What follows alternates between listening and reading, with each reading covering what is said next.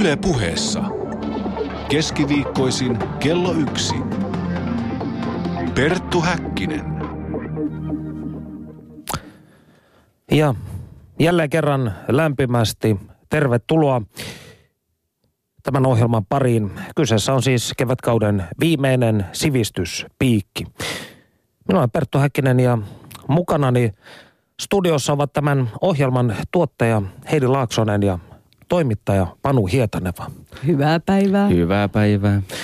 Mukavaa näin keskustella tästä taiteen tekemisestä ja tunteista ja ehkä vähän sitten kesä, loma-asioitakin voimme sivuta. Okei. Okay. Näin minä olen ajatellut, en sitten tiedä tuleeko toteutumaan.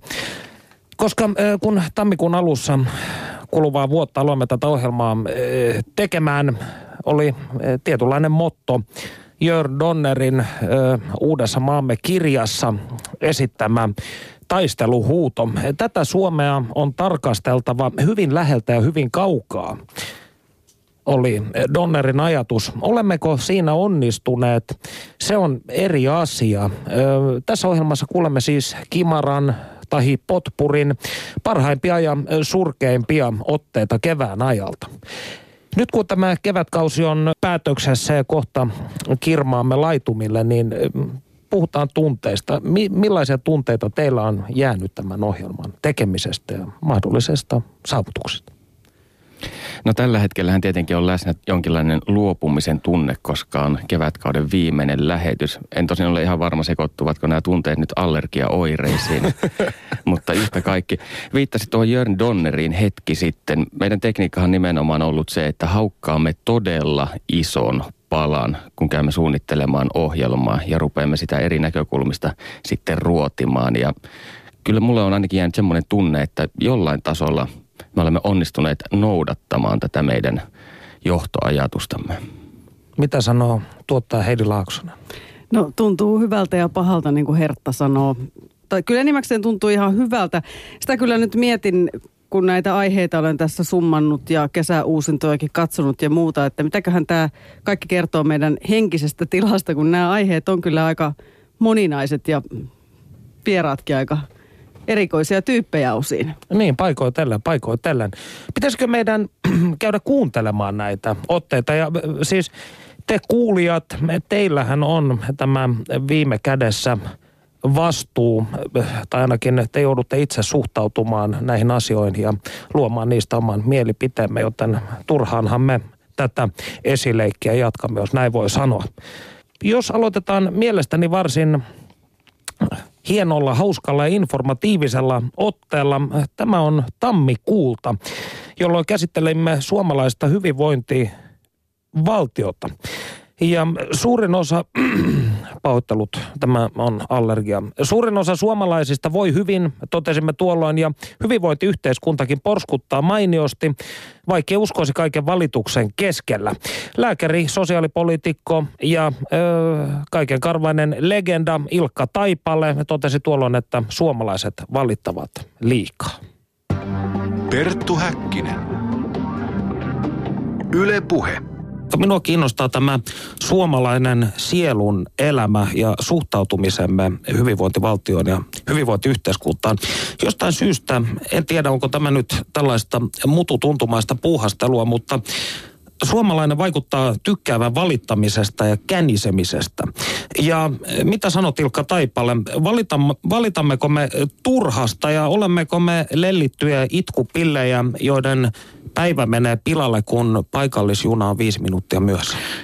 Aika paljon. Jos tulee ulkomailta, eri, erityisesti kehitysmaista, niin kiinnittää huomiota, jos seuraa kadulla ohikulkijoiden keskustelua tai nakkikioskin jonossa tai nakkikioskin pitää, niin sieltä tulee aika paljon valitusta ja sellaista vähän negatiivista. Meidän musiikkikin on molli, äh, mollivoittoista ja niin edelleen. Ja on olemassa yksi jännittävä tutkimus, jossa on verrattu sairaiden ja vammaisten kokemia oireita tavallisten sairaanhoitajien, lääkäreiden ja apuhoitajien oireisiin. Niin terveillä oli enemmän valittamista. On selkävika ja palkkaa huono ja niin edelleen. Narina on. Ja tästä äh, Karl Lander Reuterfeld, Kellokosken ruukin viimeinen patruna, osuvasti sanonut, jos haluat kuolla katkerana, aloita tyytymättömyydestä. Ja kun mulla on joskus ollut tota depressiivisyyttä pari-kolme sekuntia tai kauemmin tai ruvennut valittaa eh, depressiotakin, niin Vappu sanoi, älä ota tuota asennetta. Ja kaikki tällainen höpötys, että eh, ka- ka- viisi, eh, 20 prosenttia vastasynnyttäneistä ja 20 prosenttia raskaana olevista on masentuneita, se on roskapuhetta. Masennus on vakava tauti. Ja sitten ihmiset saattaa olla alakulosia ja niillä voi olla niin kuin kirjailijoilla asedia. Kun olet kirjan tehnyt, et kykene luomisprosessiin pariin kolmeen kuukauteen. Se on vähän niin kuin talvi äh, luonnolle. Henkinen impotenssi tietyllä No, tavalla. joo, tämä valittelu saisi nyt loppua ja eh, se onkin vähän pulma, kun mä oon psykiatri, niin mä en kestä tota valittelijoita. Että nämä kunnon sairaat, skitsofreenikot, kunnon juopot ja kunnon vangit, niin perkele ne on mun kamaa.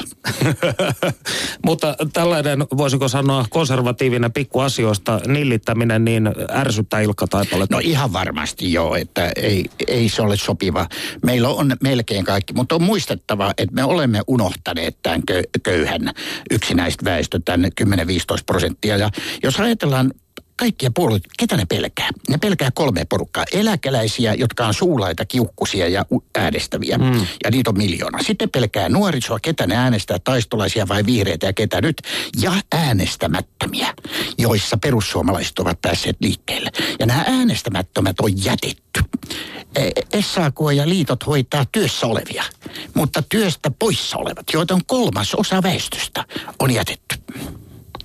Ja tässä vaiheessa itse asiassa otamme kansan äänen kuuluviin. Nimimerkki joku haluaisi tiedustella Ilkka Taipaleelta täällä huutolaatikossa, että mitä mieltä olet niin kutsutusta syrjäytyneiden järjestäytymisestä. Eli kun elämän suunta ja identiteetti on hakusessa, niin ovatko syrjäytyneet mahdollisesti potentiaalista aineesta vaikkapa ääriliikkeille? ei, ei suoranaisesti. Jos ajatellaan marraskuun liikkeen jälkeen on monet ryhmät järjestäytyneitä heikoiten vangit. Siis heillä on pari-kolme järjestöä, mutta mielisairaala on Mielenterveyden keskusliitto 16 000 jäsentä, lukihäiriöläiset järjestäytyneitä varusmiehet on, ja meillä on paljon aivovammaisia, tuhat järjestäytynyt. Ei heistä, tästä sakista ei ole ääriliikkeisiin. Se voi olla, että ää, kaikki köyhälistö mahdollistaa sen, ja jos maahanmuuttajia ei huolehdita, niin vaarana toki on, että tulee ääriliikkeitä. Mä oon sanonutkin, että Vesala ja Westenin välillä on kaksi vaihtoehtoa. Joko katsotaan toisia silmiin tai silmästä silmään. Tämä on hienosti sanottu. Minä talletan nämä sanat sydämeen ja tutkiskelen niitä siellä.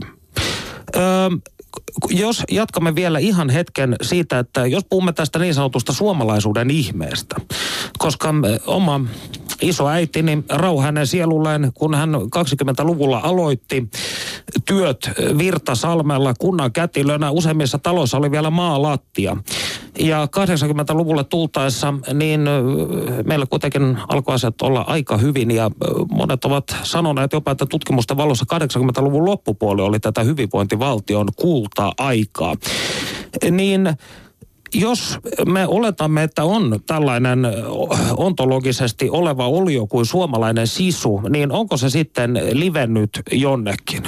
Ei, kyllähän jälleen rakennussukupolvi ja sodan sukupolvi loi tämän ja, ja totuttiin tekemään kovaa työtä huonoissa olosuhteissa. Aloitin muuten lääkäriurani Virtasalmella 65, Jaa, oli jaa. ehkä isoäitisi kanssa siellä. Ja kyllä siellä oli vielä ihmisiä, jotka söi savea ja muurilaistia ennen kuin, ja, tota, silloin kun olivat raskaana. Ja, tota, muuruvedellä kä- käytiin katsomassa lapamato juuri vaittisaikaa 16 prosentilla oli lapamato silloin vielä. Jos oli nenä verenvuoto potilaalla, niin ekaksi tutkittiin la, lapamato, että johtuko anemia siitä.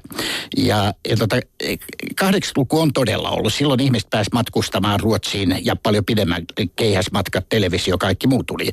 Ja omana aikana 50-luvulla omalta luokaltani taisin olla ainoita, joka oli Ruotsissa ja Englannissa kesät. Isä tietysti sanoi, että kieli on pakko oppia. Sitten sanoi, että kuule poika, hän kiitteli hyvä ammatti, äläkä sotkeudu politiikkaan.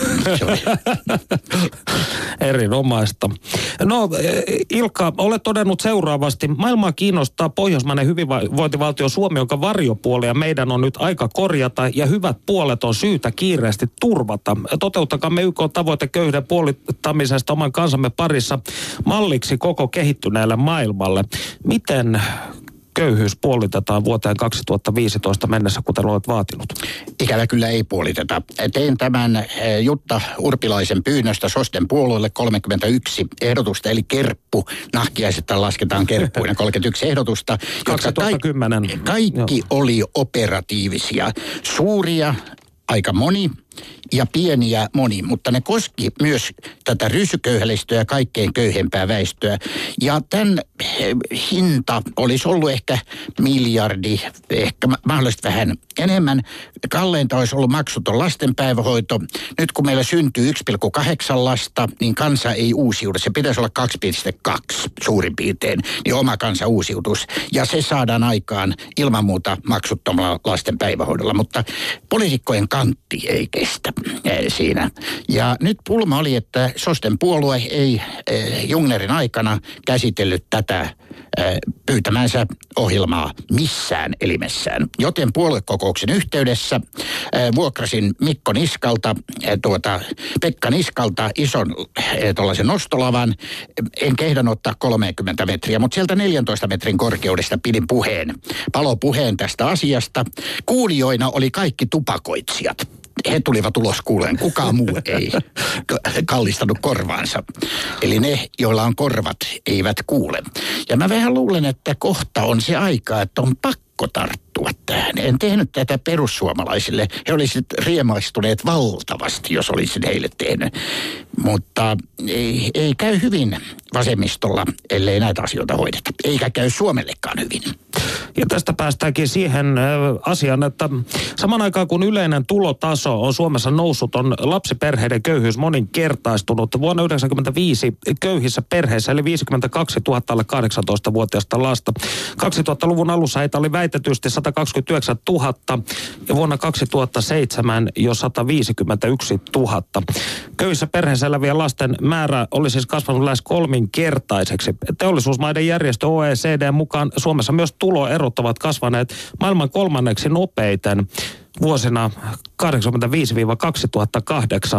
Ja enemmistön vaurastuessahan mediaanitulo tietysti nousee samalla kasvaa köyhyysriskissä elävien määrä.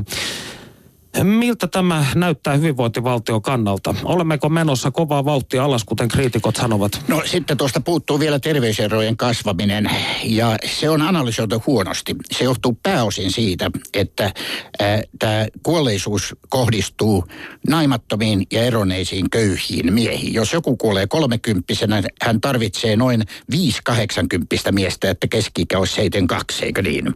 Ja tämä köyhin se ei voida terveydenhuollolla ratkaista, vaan sosiaalipolitiikalla. Sen tapaisia ratkaisuja, johon Jan Vapaavuorikin ryhtyy, että pitkäaikaisasunnottomuus poistetaan Helsingistä tai, Suomesta. Ja me olemme hyvällä tiellä siinä asiassa, mutta samaan aikaan lyhytaikainen asunnottomuus ja asuntopula on kärjistynyt.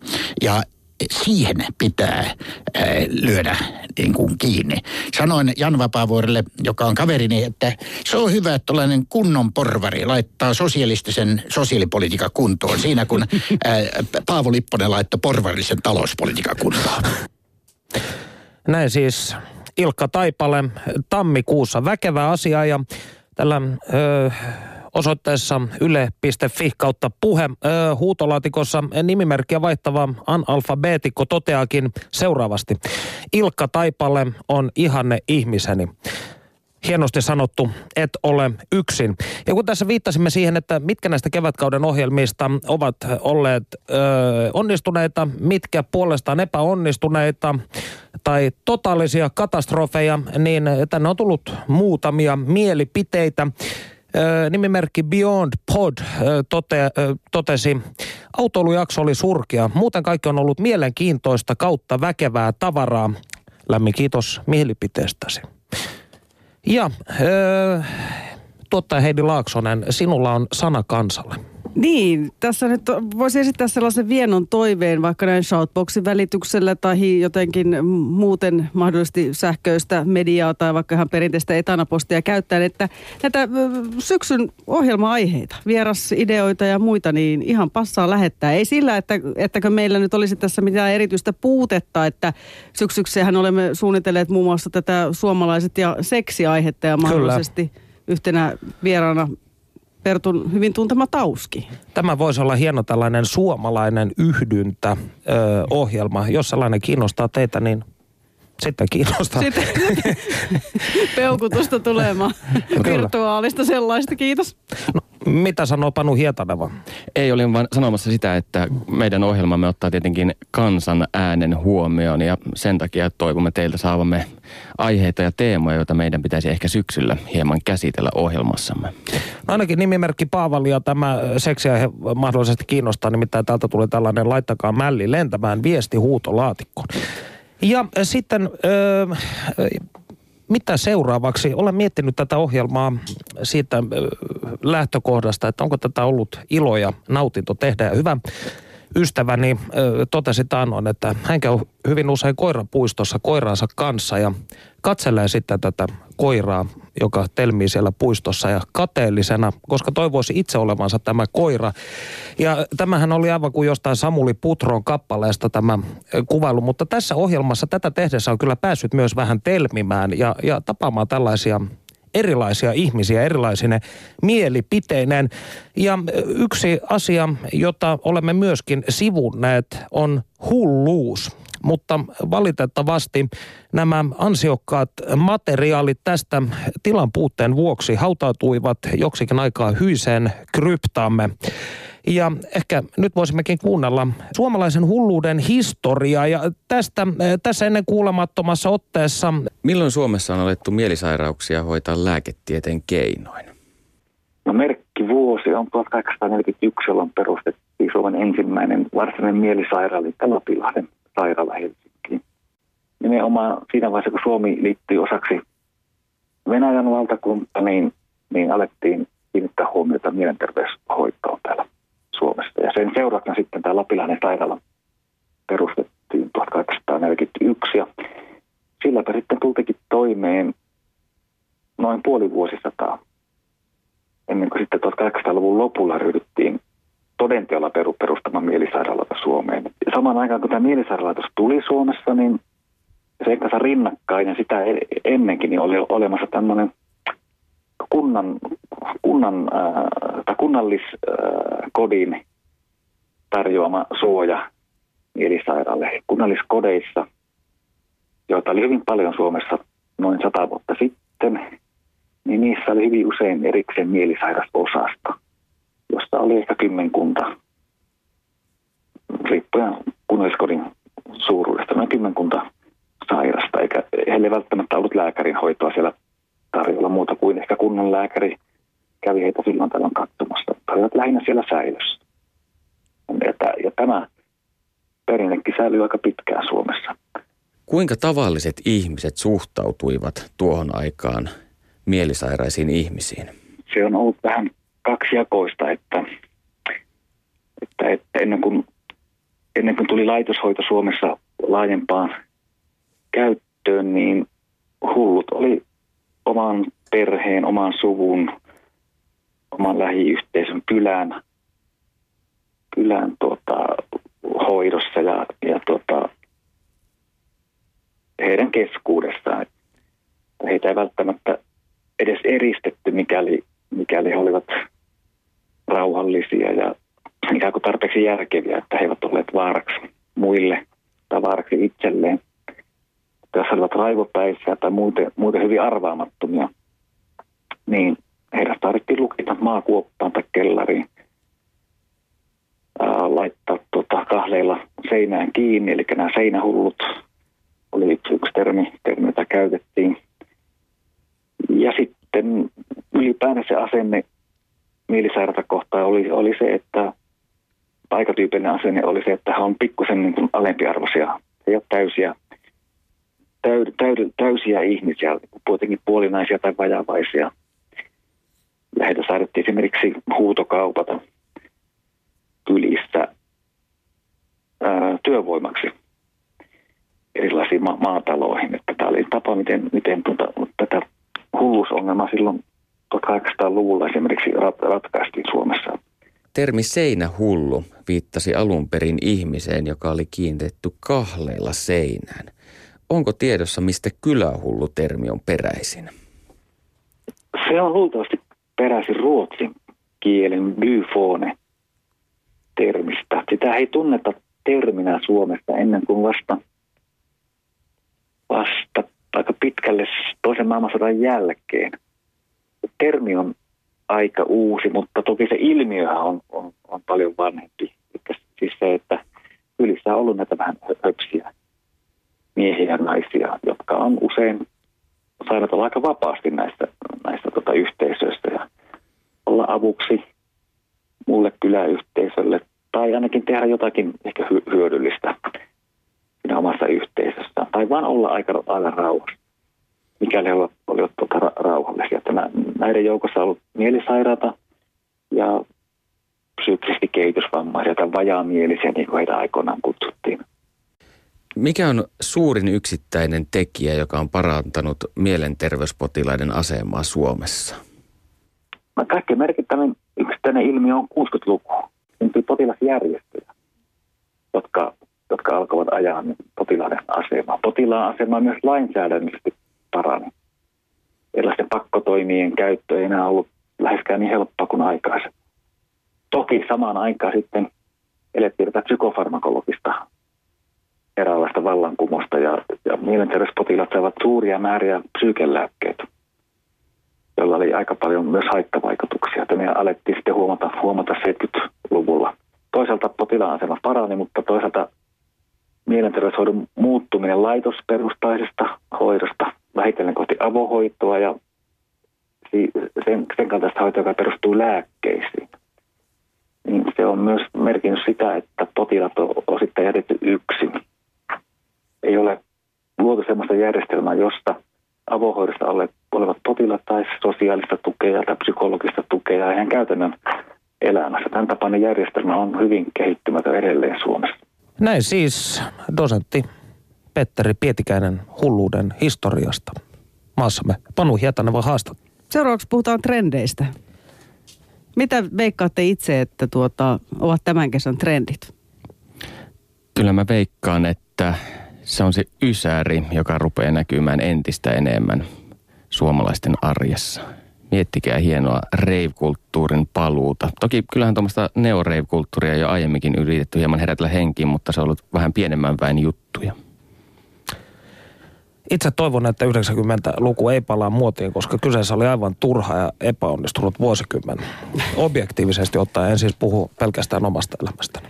Niin, mutta nuoriso, nuoriso fiilistelee ysäriä jo nyt. Se on 2000-luvun nuorille aivan, aivan mennyttä kauraa, mutta fiilistellään mä nyt ensin 70-lukua täällä Ylen kanavilla kesällä ja sitten 80-lukua vaikka tuolla festareilla ainakin itse aion mennä semmoiselle festareille, missä on suuria nimiä 80-luvulta. Ai yö ja popeda yhdessä.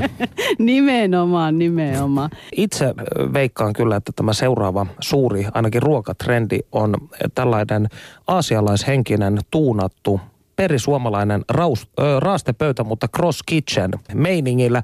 Ja vielä toinen asia, kun viittaisi tähän miesten pukeutumiseen, niin eräs erinomainen ohjelma-ajatus syksyllä saattaisi olla nämä ö, miehet, jotka eivät pukeudu. Eli jos tiedätte nämä iltasanomissa ja iltalehdessä heitä kutsutaan oman elämänsä ninjoiksi, Siis tällaisia alastomia miehiä, jotka rankka päivä tyyliin joutuvat kahnauslinjalle poliisivoimien kanssa – tästähän ei ole kuin viikko aikaa. Nämä alastomat miehet, jotka ö, pidäkkeettä tätä alkukantaista raivoaan yhteiskuntaa kohtaan ampuvat, niin tällaiset kiinnostavat minua. Näitä on tullut useita viime vuosina. No tästä tulikin mieleeni se, mitä minun piti kertoa.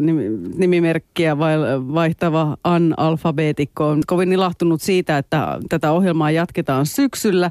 Ja hänelle tuli heti ohjelmaideoita mieleen, mutta täytyy nyt vielä työstää niitä. Onpa hienoa, että harjoitatte jatkettua yhdyntää ja tapaamme syksyllä. Nyt tämä seksiteema selvästi pulppuilee. Täällä monet jo, tai joku täällä jo kommentoi sitäkin, että Roman Schatz ja Alia Husu ovat jo tehneet oman seksiohjelmansa, että onko Pertulla enää mitään uusia näkökulmia aiheeseen?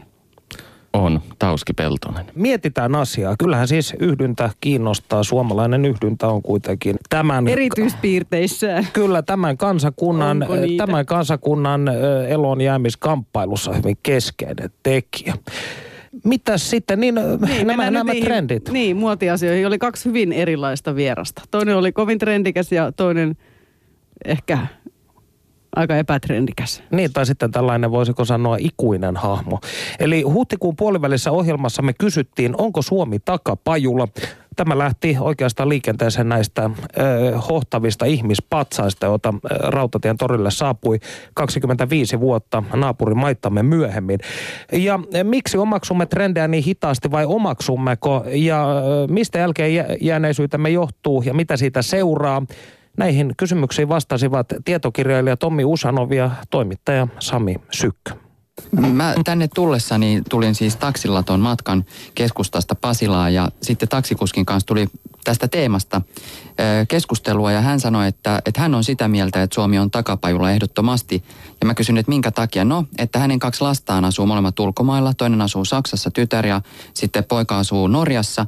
Ja että Norjassa ö, tietkin ovat kuin biljardipöytiä, ne ovat niin tasaisia ja Saksassa naisten palkkaus on niin hyvä, verrattuna suomalaisiin, että hänen tyttärensä ei kehtaa sanoa ekonomikollegoilleen Suomessa palkkaansa, koska suomalaiset kollegat tienaa yhtä hyvin kuin Saksassa assistentit.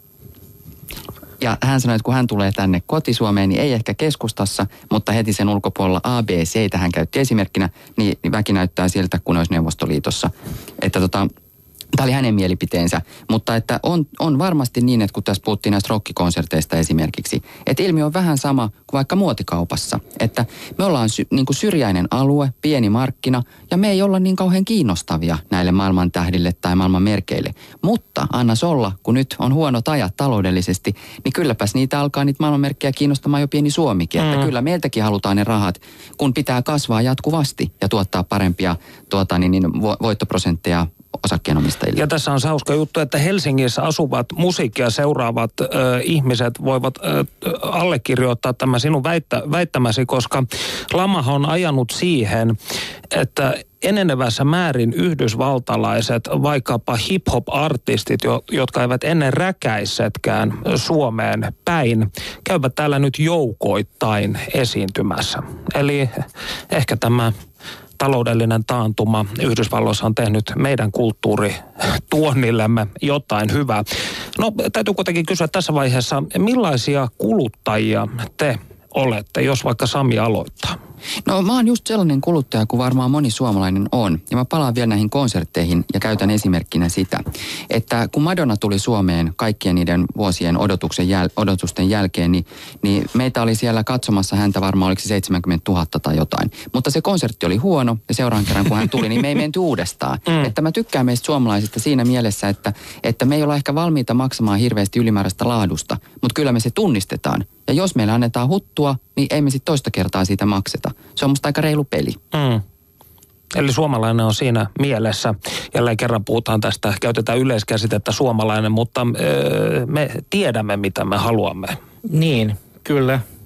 Jos, jos mä, mun pitää vastata tähän, että minkälainen kuluttaja olen, niin olen niin kuin, olen niin kuin aika, aika, aika, aika vaatimaton kulutuksessani. Olen sellainen, että en, en oikeastaan mitään koskaan koko elämäni aikana ole niin kuin halunnut, saatikka sitten ostanut pelkästään sen takia, että siinä on jonkinlainen uutuusarvo, vaan pikemminkin, jos mä ajattelen esimerkiksi tällaista asiaa, kun, että kuinka monta kännykkää mulla on ollut 17 vuoden aikana, kun mulla on se ollut, niin niitä on ollut neljä.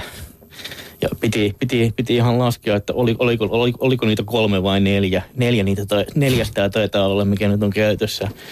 Ja niin kuin, ja niin kuin toi, toi, toi niin kuin on, on, on, vielä niin kuin yksi sellainen, ei vastaväite tälle sun pääteesillesi, vaan sellainen tarkentuva reunaehto siihen jälleen kerran, että eri ihmiset samassa kulttuurissa kuluttavat eri tavalla. Että tuossa luettelossa, missä tuli noin sushit ja, sushit ja viinikulttuurit ja, ja, ja niin kuin muut, on, on, on paljon sellaista, joka ei niin kuin kosketa monien suomalaisten elämää ollenkaan, mm. eikä tule koskaan koskettamaankaan, vaan noin oli, noin oli tällaisia niin kuin kaupunkilaisten nuorten aikuisten, tämän sukupolven nuorten aikuisten asioita. Mm. Niin musta on hauskaa se, että meitä on tässä kaksi vierasta sun ohjelmassa ja me ollaan kaksi täydellistä ääripäätä. Että, että kun mä mietin itseäni kuluttajana versus toinen vieraasi, niin, niin ei voisi olla kauempana, koska hän ei osta mitään ja uutuusarvolla ei ole mitään merkitystä. Ja kun hän miettii, että mitä hän on ostanut, niin hän, hänelle tulee mieleen kännykkä. Hmm. Mä en ole koskaan miettinyt monta kännykkää mulla on ollut. Niitä ei varmaankaan ollut kovin montaa, mutta se ei ollut mulle tärkeä hyödyke. Mutta sen sijaan mun on pitänyt ostaa isompi asunto, että mun vaatteet ja kengät on mahtunut sinne ja luet paratkoon laukut.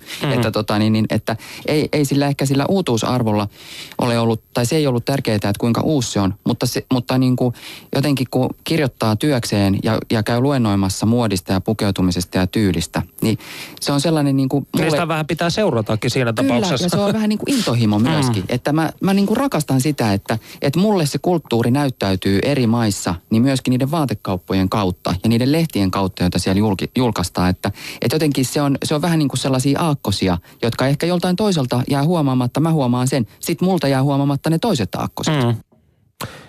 Näin siis Sami Sykkö ja Tommi Ushanov huhtikuun trendispesiaalista. No, ähm, mitä Heidi? Niin, mä ajattelin vaan kertoa, että Satsi kommentoi tuolloin meidän nettisivuilla, että kaiken maailman trendit ovat niitä varten, jotka eivät vielä ole löytäneet omaa persoonallista tyyliään. Oma tyyli pitää vaikka huonompikin, eikä pidä olla tuuliviiri trendihullutusten perään. Vaan pitää olla tuulipuku. no niin, pahoittelut tästä kömpelöstä kieli vitsistä.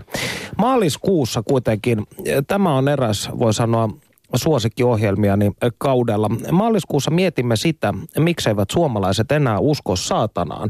Silloinhan oli hyvin paljon ilmassa tätä keskustelua, että suomalaiset Suomalaiset ovat menettäneet uskoonsa, en nyt muista tarkkoja prosenttilukuja enää, eivät kuitenkaan pitäneet ö, sielun vihollista nahkasiipineen enää minkälaisena uhkana saati kiinnostavana ö, hahmona. Ja ja vähän tuli sellainen vaikutelma, että tämä vanha kunnon evankelis-luterilainen kirkkommekin halusi mitätöidä saatanan vaikutuksen. Ja lähdemmekin tätä sitten kysymään. Ja Asaselin tähtiveljeskunnan Frater Obnoxion oli vieraana ja kysymme häneltä, että antaako saatana voimaa arkeen?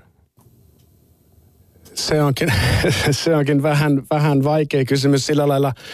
Mä näkisin, äh, että saatana edustaa nimenomaan niitä kaikkein vaativimpia ongelmia, mitä ihminen, ihminen arjessaan ja miksei juhlassaankin kohtaa. Ja, ja sitä kautta sitten tavallaan pakottaa ihmisen löytää niitä syvemmälle kätkettyjä voimavarojaan. Että, ja tämä tarkoittaa nimenomaan sitä, että, että jos, jos me niin kuin käsitetään saatana sitä kautta, niin kuin me se käsitetään, että, että, että hänet kohdataan tällaisella niin kuin eettisesti hyvin vaativalla vakaumuksella tilan, hyvin vaikeissa tilanteissa, jossa, jossa tekisi mieli pyhittää keinot tarkoituksella, mutta että ymmärtää, että ne, että ne keinot on se tarkoitus, Eli saatana on ikään kuin tämä ihmisen oma peili, niin kuin psykologi Jarro Fahler jo 60-luvulla sanoi. Kyllä sen, kyllä sen nyt voisi noin, noin tässä sanoakin, ja että se on sitten, että jos siellä peilissä näkyy jotain rumaa, niin, niin kyllä se sitten on naamassa se vika. Että siitä tässä niin kuin on laajassa mm. mittakaavassa, että kysymys että ihmisessä on niin kuin sisällä vaan niin paljon problematiikkaa, että, että se ei hirveän helposti olla kaunistunut se kuva siinä peilissä, vaan että yhä uudestaan tulee sitten niitä ongelmia eteen. Mutta että tämä on se meidän käsitys, että, että tavallaan kun se oma, oma sisin niin kuin puhdistuu ja ne omat solmukohdat aukeaa, niin sitä mukaan niin kuin nähdään, että, että tässä ei ole niin kuin kysymys mistään pahantahtoisesta arkkityypistä, vaan siitä, että haastavasta mm. koettelijasta, joka ikään kuin kasvattaa meitä. Pirullisesta mm, haastajasta. Niinkin, joo. No, tämä on mielestäni hyvä kysymys nimimerkiltä Poseidon. Aika useinhan kristityt puhuvat hyvin paljon siitä, kuinka he epäilevät uskoa. Niin Poseidon kysyy, että kuinka satanisti epäilee uskoa? Ja onko jotain, mitä epäilee? No varmasti, jos, jos lähestymistapa on uskonnollinen, niin kyllähän se epäily siihen kuuluu, että me ollaan ajateltu oikeastaan niin, että niin pitkälle mennään sitten sen järjen ja ymmärryksen varassa, kun päästään. Esimerkiksi siinä mielessähän tässä ei olla niin kuin mitenkään nokat vastakkain tieteen kanssa, vaan että, että tieteen varmuudet on niitä selkeitä varmuuksia, parasta tietoa, mitä meillä on. Ja kertoo hyvin paljon siitä, että miten asiat tapahtuu, mutta sitten jos ihminen kiinnostuu siitä, että merkityksistä, niin siinä vaiheessa täytyy tehdä jonkunlainen uskonhyppy. Koska siitä meillä ei ole sellaista niin kuin tieteellisen varmaa tietoa, minkä takia. Ja Kyllä siihen epäilys varmasti, varmasti. Varmaan on enemmän monella epäilyksen hetkiä kuin uskon hetkiä. No työskenteletkö sinä esimerkiksi itse rituaalien kautta? En. Et. En. Tämä on sinulle täysin, voisiko sanoa, ajatus ja tunnetoimintaa vailla ulkoisia, miksi sanoisin, tällaisia karnevalistisia elementtejä. No ainakin tällä hetkellä, mutta että kyllähän, se, kyllähän ne voi olla tärkeä, tärkeä osa. On ihmisiä, jotka, jotka enemmän, enemmän tarvii seremoniaa elämäänsä. Mm. No miten sitten, jos nyt vaikka joku ihminen kuuntelee tätä ohjelmaa tai minä tiedän, että tätä kuuntelee valtaisa määrä meitä suomalaisia. Jos joku kiinnostuu tästä ikään kuin työstä, niin kuin okkultistit käsittääkseni toisinaan sanovat, niin miten noviisi voi parhaiten lähentyä saatanaa itsessään? Miten tämän työn alkuun pääsee? varmasti sillä tavalla kokemuksellisesti, että, että, että omaksuu semmoisen eettisesti vaativan koodiston itsellensä ja sen varassa kohtaa niitä vaikeita asioita, mutta suosittelisin sitten sellaista älyllistä, älyllistä vertailevaa uskontojen tutkimista, että millä muilla tavoilla tämä arkkityyppi ilmenee muissa uskonnoissa. Että, että erityisesti sellainen niin kuin, ehkä parhaiten meidän mielestä tämä arkkityyppi on kuvattu hindulaisessa Shivan hahmossa ja hänen tämmöisessä moniilmeisyydessään, että se, se tulee se kuva paljon rikkaammaksi että tällaisessa hindulaisuuden tyyppisessä järjestelmässä ei oikeastaan edes olisi satanismille tarvetta. Että se on enemmänkin, sanotaanko länsimai, länsimaisen sielun semmoinen pahamakuinen lääke, mitä, mitä täytyy sitten vähän nautiskella, nautiskella enemmän tai vähemmän mielellään. Että... Eli johtuen juuri tästä dualismista, hyvän ja kyllä, pahan vastakkainasettelusta. Kyllä, kyllä. Se on, se on hirveän hankala asetelma, että, että on hyvä, hyvä persoonallinen Jumala ja sitten kuitenkin pahoja asioita tapahtuu, että eiköhän niitä pysty estämään vai eiköhän niitä halua estää. Tämä on ongelma ja, ja sitä kautta sitten ollaan päädytty lähestyä sitä ongelmaa tästä saatanan kautta. Ja tässä vaiheessa voisimme kääntää korvamme seuraavanlaiseen aiheeseen. Saastaisia henkiä ulos ajanut julistaja Pirkko Jalovaara sai karsaasti havaita, että ei hänelle enää ollut sijaa majatalossa, saati evankelis-luterilaisessa kirkossakaan. Mutta onko kirkossa enää sijaa saatanallekaan? Siitä kertoo meille Kallion kirkkoherra Teemu Laaja-Salo, jotta totuttuun tapaan haastattelee Panu Hietaneva. Yle puheessa keskiviikkoisin kello yksi. Perttu Häkkinen. Kuinka evankelisluterilainen kirkko määrittelee saatanan? No siis saatana on sielun vihollinen, persoonallinen paha. Ja mä jotenkin ajattelen, että näinä aikoina – olisi hirveän helppo luopua siitä kokonaan. Siis, siis saatanahan nykyään ikään kuin assosioituu täysin toisella tavalla. Siis kun, kun näytetään äh, McDonaldsin chiliburgerin mainoksessa tuota, niin, niin, äh, hankomiestä niin, tai talikkomiestä, niin, niin, niin tulee niin kuin assosiaatio kuumaan eikä siis pahaan. Ja, että tällä tavalla niin kuin mä ajattelen, että kirkolla on niin kuin kiinnostava, mutta tärkeä tehtävä pitää kuin persoonallisen pahan kuin todellisuutta myös esillä. Martti Lutterin mukaan ihmisen sisimmässä on tyhjä ja pimeä paikka, johon voi tulla asumaan joko pyhä henki tai vaihtoehtoisesti jopa itse perkele. Miksi saatanasta puhutaan kirkon piirissä nykyään niin vähän? No siis ensimmäinen tehtävä on puhua siis tietenkin Jumalasta ja taivaasta. Ja mä ajattelen, että, että tota, se, että saatanasta puhutaan vähän tai persoonallisesta pahasta puhutaan vähän, niin, niin tota, ei, ei siinä ole niin kuin itsessään ongelmaa. Ennemminkin ongelma on siinä, että taivaasta ja Jumalasta ei puhuta tarpeeksi. Sitten tietenkin voi niin kuin esittää sosiaalipsykologis kulttuurihistoriallisia perusteluita sille, että, että ikään kuin saatanan tai tämmöisen niin kuin persoonallisen pahan aika on ohi. Eli onko siis niin, että saatana ei enää vuonna 2013 istu kirkon imagoon? Mä, mä ajattelen, että, että saatana istuu ihan yhtä hyvin kuin Jumala. Että, että siis, siis, siis sa, saatana ei ole mun mielestä niin kuin millään tavalla niin kuin, niin kuin tavallaan hankalampi kysymys kuin, kuin, niin kuin tavallaan kysymys niin kuin kuoleman jälkeisestä elämästä ylipäätänsä. Ehkä sanotaan, että siinä on niin kuin pikkusen sellaista niin kuin hankaluuspitoisuutta enemmän kuin Jumalassa, mutta, mutta kyllä mä ajattelen, että se niin kuin pääkysymys on ylipäätänsä se, että kuinka puhuttaisiin siis meidän niin kuin kaikkein keskeisimmästä asiasta, siis siitä, että ylipäätänsä kuoleman jälkeen on jotain, siis kuolema ei ole piste vaan pilkku. Kirkon tutkimuskeskuksen tilastojen mukaan usko saatanan olemassaoloon on puolittunut 2000-luvulla. Kärsikö ihmisten moraali, jos he eivät enää pelkää perikatoa ja helvettiä? Kysymys moraalin ja tavallaan taivaallisen palkinnon tai, tai helvetillisen rangaistuksen välisestä suhteesta on tietenkin kiinnostava. Mä itse uskon, että, että ihminen kuitenkin lähtee siitä ajatuksesta, että, että jos hän on luterilainen, niin, niin hänen tavallaan niin kuin moraalinsa ei ole kuitenkaan tekemisissä ikään kuin pelastuksen kanssa.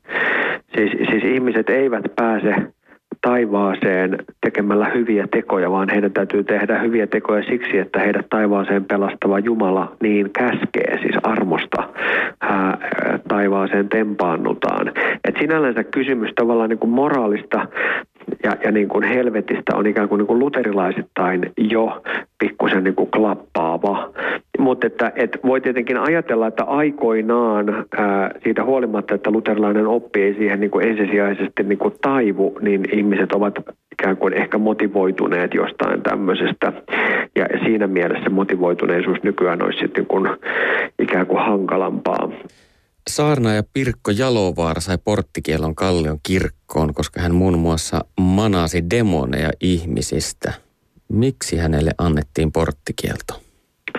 Pirkko Jalovaaraa ei pistetty ikään kuin, niin kuin nyt jäähylle tässä siitä syystä, että, että hän olisi tehnyt opillisesti jotain, jotain niin kuin, niin kuin, ikään kuin manauksia tai jotain, jotain tällaisia, vaan, vaan, vaan, vaan siitä syystä, että, että Pirkko Jalovaaran julistuksessa maallinen ja hengellinen regimentti meni siis luterilaisen opin näkökulmasta sekaisin. Siis siellä lääketieteellistettiin teologia ja teologisoitiin lääketiede. Onko tulevaisuudessa siis mahdollista, että Kallion kirkossa manataan demoneja pois ihmisistä? Siis kal- jos kysytään, että, että ku, kuuluuko eksorsismi tai eli siis pahan pois manaaminen tai, tai abrenuntiaatio, eli paholaisesta luopuminen kristilliseen oppiin, vastaus kyllä kuuluu. Kuuluuko ne luterilaiseen oppiin? Vastaus kyllä kuuluu. Voidaanko Kallion kirkossa harjoittaa jotain, mikä kuuluu luterilaiseen oppiin? Totta kai. Nyt se kysymys on, että mikä on se muoto ja mielekkyys, jossa sitä harjoitetaan. Mä sanon, että kyllä Kallion kirkosta niin tullaan ensisijaisesti aika niin kuin kovin kovin paljon ensin väkevästi julistamaan taivaan riemua kovin koskettavasti ja ihmisiä tempaavasti ja Jumalan ihmettä ennen kuin siellä ruvetaan niin kuin tuota, pahaa pois ajamaan. Et, et kysymys, kysymys ei ole siitä, että et, et, että se olisi niin opillisesti jotain hankaluutta, vaan kysymys nimenomaan siitä, että miten toteutetaan luterilaista näkyä tai Lutherin näkyä siitä, että, että meidän tehtävä on ikään kuin ajaa pois ahdistavaa uskonnollisuutta. Ja sitä kautta, kun me ajamme pois ahdistavaa uskonnollisuutta, me ajamme jo pois niin kuin saatanaa. Noin totesi Kallion kirkkoherra Teemu Laajasalo maaliskuun puolivälissä, kun mietimme, että mikseivät suomalaiset usko saatanaan. Ja silloin Pete kommentoi nettisivuillamme, että uskomatonta kyllä, moni uskoo ihan oikeasti saatanaan jumaliin ja ties mihin puutarhatonttuihin. Itselleni tämä kertoo vain sen, että meitä ihmisiä on todella moneksi. On kovin vaikeata kuvitella tilanne, jossa täysin järjenvastaista ajatusta pystyy pitämään ihan oikeasti totuutena ilman ensimmäistäkään objektiivista perustetta. Hyvin sanottu lisäisin. Tämän jakson tiimoilta minua jäi harmittamaan vain ainoastaan yksi asia, eli se, että emme päässeet pohtimaan, kuinka saatana vaikuttaa taiteeseen. Mehän olimme jo siis sopineet Albert Witchfinder nimellä kulkevan muusikkotaiteilijan kanssa haastattelun, jossa hän olisi kertonut omasta liitostaan saatanan kanssa, mutta valitettavasti aikatauluongelmien kanssa emme, takia emme ehtineet sitä koskaan tekemään. Kyllä siis äh, Albert Witchfinder Hynninen äh, teki siis liiton er, erinäisten, erinäisten elämässä sattuneiden takapakkien vuoksi teki liiton saatanan kanssa äh, käyttäen omien sanoinsa mukaan muinaista rituaalikaavaa. Selvästikin tämä, tämä liitto tietyllä tavalla onnistui, koska hänen oman subjektiivisen näkökulmansa mukaan hänen elämänsä hän muuttui aivan mahtavaan suuntaan. Tämän jälkeen hänen bändistään tuli menestyvä ja hän sai naisystäviä ja kaikkea tällaista menestystä ja muuta hulinaa. Mutta totesi sitten, että tässä on kyllä myös taustalla selviä demonisia voimia, jotka vaikuttavat hänen elämäänsä negatiivisesti. Ja käsittääkseni hän uskoo, että hänen taiteessaan kuuluu ja näkyy nimenomaan saatanan läsnäolo jatkuvasti ja selkeästi. Kyllä, tämä, tämä pitää paikkaansa. Minä olen aivan samaa mieltä. Otetaan sitten seuraavana kenties epäonnistuneen ohjelmamme kevään ajalta. Hmm, se jäi vähän yksipuoliseksi. Kyllä. Eli maaliskuun puolivälissä vieraana oli tietokirjailija Osmo Tammisalo ja ohjelmassa keskusteltiin siitä, saako feministejä arvostella ja mitä on tasa-arvo. Yle puheessa. Keskiviikkoisin kello yksi. Perttu Häkkinen. Oletko sinä itse muuten kokenut sinun kohdistuvaa syrjintää? Enpä voi sanoa. Minä olen niin sanotusti syntynyt kultalusikka suussa ja osannut aina pitää huolen omista asioistani ja minulla on aina ollut erinomaiset mahdollisuudet, koulutusmahdollisuudet, taloudelliset mahdollisuudet, kaikki mitä ihminen voi toivoa. Tämä ei kuitenkaan tarkoita sitä, etteikö syrjintä olisi olemassa ja minusta on, on erittäin itsekästä ja sydämetöntä väittää, että jos itse ei ole kokenut syrjintää, niin sitä ei sitten ole missään muuallakaan olemassa. Näin puhui kirjailija Kaari Utrio Yleisradion haastattelussa vuonna 1984.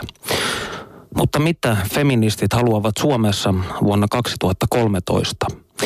Sitä me lähdimme tässä ohjelmassa selvittämään, mutta projekti osoittautui vaikeaksi. Olen urani aikana haastatellut muun muassa uusnatseja, kirkonpolttajia, väkisin makaajia, talousrikollisia, amfetamiinikauppiaita ja poliitikkoja, mutta koskaan en ole törmännyt vielä näin tiukkaan vaikenemisen kulttuuriin. Pyysimme tähän ohjelmaan vieraaksi seitsemän eri feministiä ja naistutkijaa, muun muassa vihreistä naisista, Naisasialiitto Unionista, Turun yliopiston sukupuolen tutkimuksen laitokselta ja Tampereen yliopistosta, mutta yksikään ei suostunut. Mennään siis ilman. Studiossa kanssani istuu ö, tiedetoimittaja, tietokirjailija Osmo Tammisalo. Yksi syy siihen, miksi feministejä ei tässä ohjelmassa kuulla. Heti alkuun, miksi olet feministeille ja naistutkijoille moinen persona non grata? On oikein hyvä kysymys. Tuossa mulla on tässä paperi edessä, missä mä oon tämmöisen saanut kirjan takaisin, kun on kustantaja lähettänyt arvioitavaksi tämmöisen, muistaakseni se oli kulttuuritutkimuslehti, joku vastaava – ja siinä kirja on tullut takaisin mulle kotiin ja siinä sanotaan, että palautan arvostelukappaleen. Arvioitsija ei valitettavasti löytynyt. Ja kyse on siis tästä 2006 yhdessä Jussi K. Niemelän kanssa tehdystä pamfletista Keisarinan uudet vaatteet, jossa me tarkasteltiin naistutkimusta luonnontieteen näkökulmasta. Ja tämä on aikamoinen punainen vaate. On mielenkiintoista, että tämä herättää niin voimakasta torjuntaa. Ja tosiaan tämä teoksenne siis vaiettiin hyvin pitkällä, voi sanoa kuolleeksi vaiettiin. Se sai muutamia ärtyneitä arvioita, joista yhdessä väitteiden todettiin olevan yksi kantaan aivan perseestä. Mikä teoksessa oli mielestäsi niin loukkaavaa loppujen lopuksi tai poleemista? Niin, se on, me siis väitettiin siinä, että iso osa naistutkimuksesta ei täytä tieteen kriteereitä. Ja tämä on tietenkin iso väite ja se on, se tuli semmoiseen, semmoiseen aikaan, että tämä naistuski, naisnäkökulma ylipäätään oli saanut yliopistossa ehkä semmoisen aseman jo. Se oli saanut tieteellisen statuksen, mutta meidän mielestä niin siitä puuttu kuitenkin, tai sillä oli tieteen auktoriteetti jo takana, mutta sitten siinä ei noudatettu sitä tieteen tieteeseen kuuluvaa kriittisyyttä. Voisitko tässä kuulijoillemme nopeasti muistuttaa mieleen, mitkä ovat tällaisia tieteellisen kriittisyyden perustuntomerkkejä? Tieteessä niin ehkä olennaisimpia on se, että pyrit, tai tieteilijän pitää pyrkiä löytämään seikkoja, jotka mm, kumoo omia hypoteeseja ja teorioita. Falsifioisi. Falsifiointi, joo. Ja tieteilijä ei tietenkään saisi ihastua omiin teorioihinsa, vaan on aina valmis hylkäämään. Se on hylkäämään omat rakkaat ajatuksensa ja se on yksi syy, miksi tiede on niin vaikeaa. Ja, mutta siis tämä, että naistutkimuksessa tai iso osa naistutkimusta tässä niin epäonnistui siinä, että ne on aika lailla hankittu, tai ne näkökulmat, mitä siinä tutkittiin, niin ne oli jo valmiiksi valittuja ja niitä lähinnä niitä tuetti, etsi, etsittiin vaan niitä tukevia seikkoja. Näin lausui siis Osmo Tammisalo ja tämä ohjelma oli jostain tuosta keväältä. Mm, ehkä se epäonnistuneen ohjelmamme. Ei tosin johtuen siis missään nimessä Tammisalosta. Ei, vaan siis siitä vaan, että se oli vain yksipuolinen, kun ei niitä feministejä tänne lähetykseen löytynyt. Mutta jälkikäteen tästä käytiin aika paljon kalabaliikkia, muun muassa Yle Puheen nettisivuilla.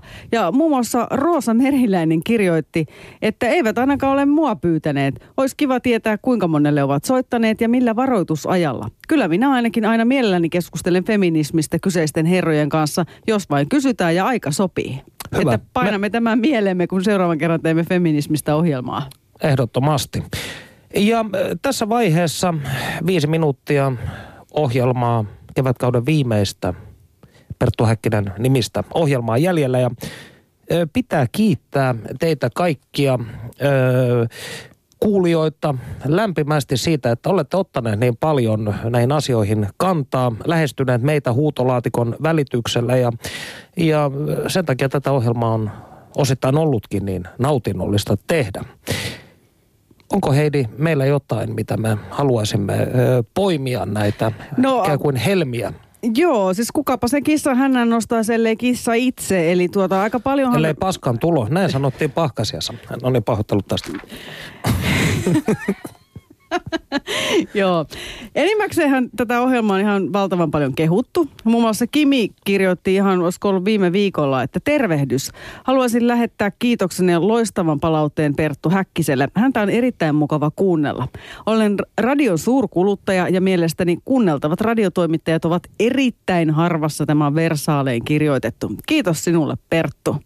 Ja Yle Puheen Facebook-sivuilla Kirsi Pekkala on ollut aika aktiivisena useammankin kerran ja hän muun muassa hehkuttaa näin, että Perttu on puheen paras miestoimittaja tällä hetkellä. Woohoo! No niin, nyt kyllä punoittaa korvat. Ö, otetaan jotain negatiivista sieltä väliin. Ö, mulla ei ole negatiivista sanottavaa tähän, mutta... Yleis... No ei sulla, mutta onko kuulijoilla? haluaisin palata yleisesti tuohon Southbox-keskusteluun. Sehän on ollut varsin asiallista olen tosiaan valvonut tätä keskustelua tässä internetin ihmeellisessä maailmassa ja muistelen eh- ehkä ihan kourallisen, ehkä alle viisi viestiä olen joutunut sieltä deletoimaan.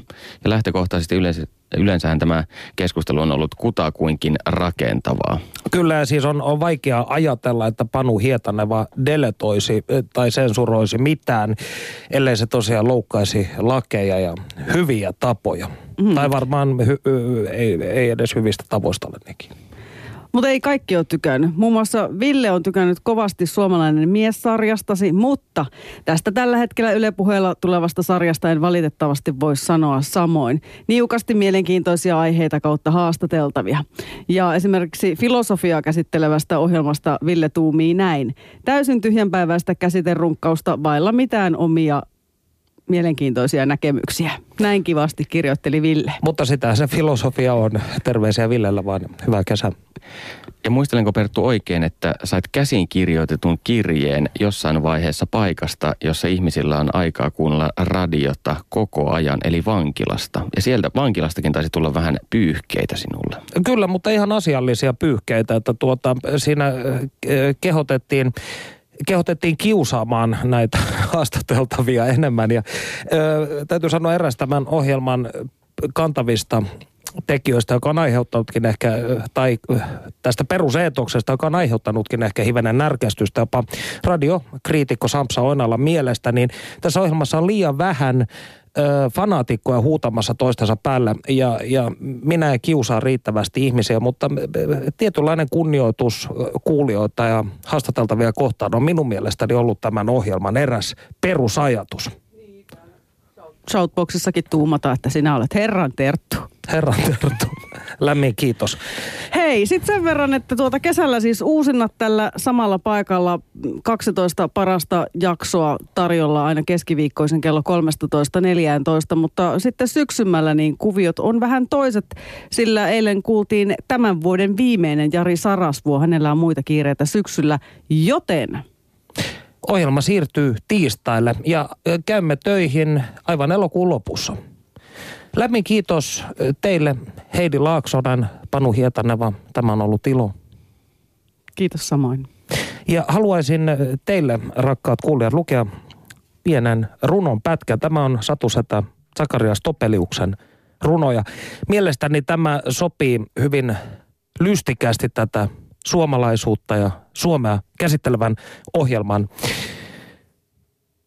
kevätkauden viimeiseen lähetykseen sitten voimme lähteä laitumille. Näin siis sanoo Zakarias Topelius. Niin rakas on meille talvi, sen komeat revon tulet, sen valkeat hanget, sen kilisevät kulkuset, sen hauska kotielämä, että jokainen Pohjolan lapsi etelässä mielellään vaihtaisi tuon ikuisen kesän yhteen kouralliseen lunta. Oikein hedonistista kesää teille kaikille. Yle puheessa. Keskiviikkoisin kello yksi. Perttu Häkkinen.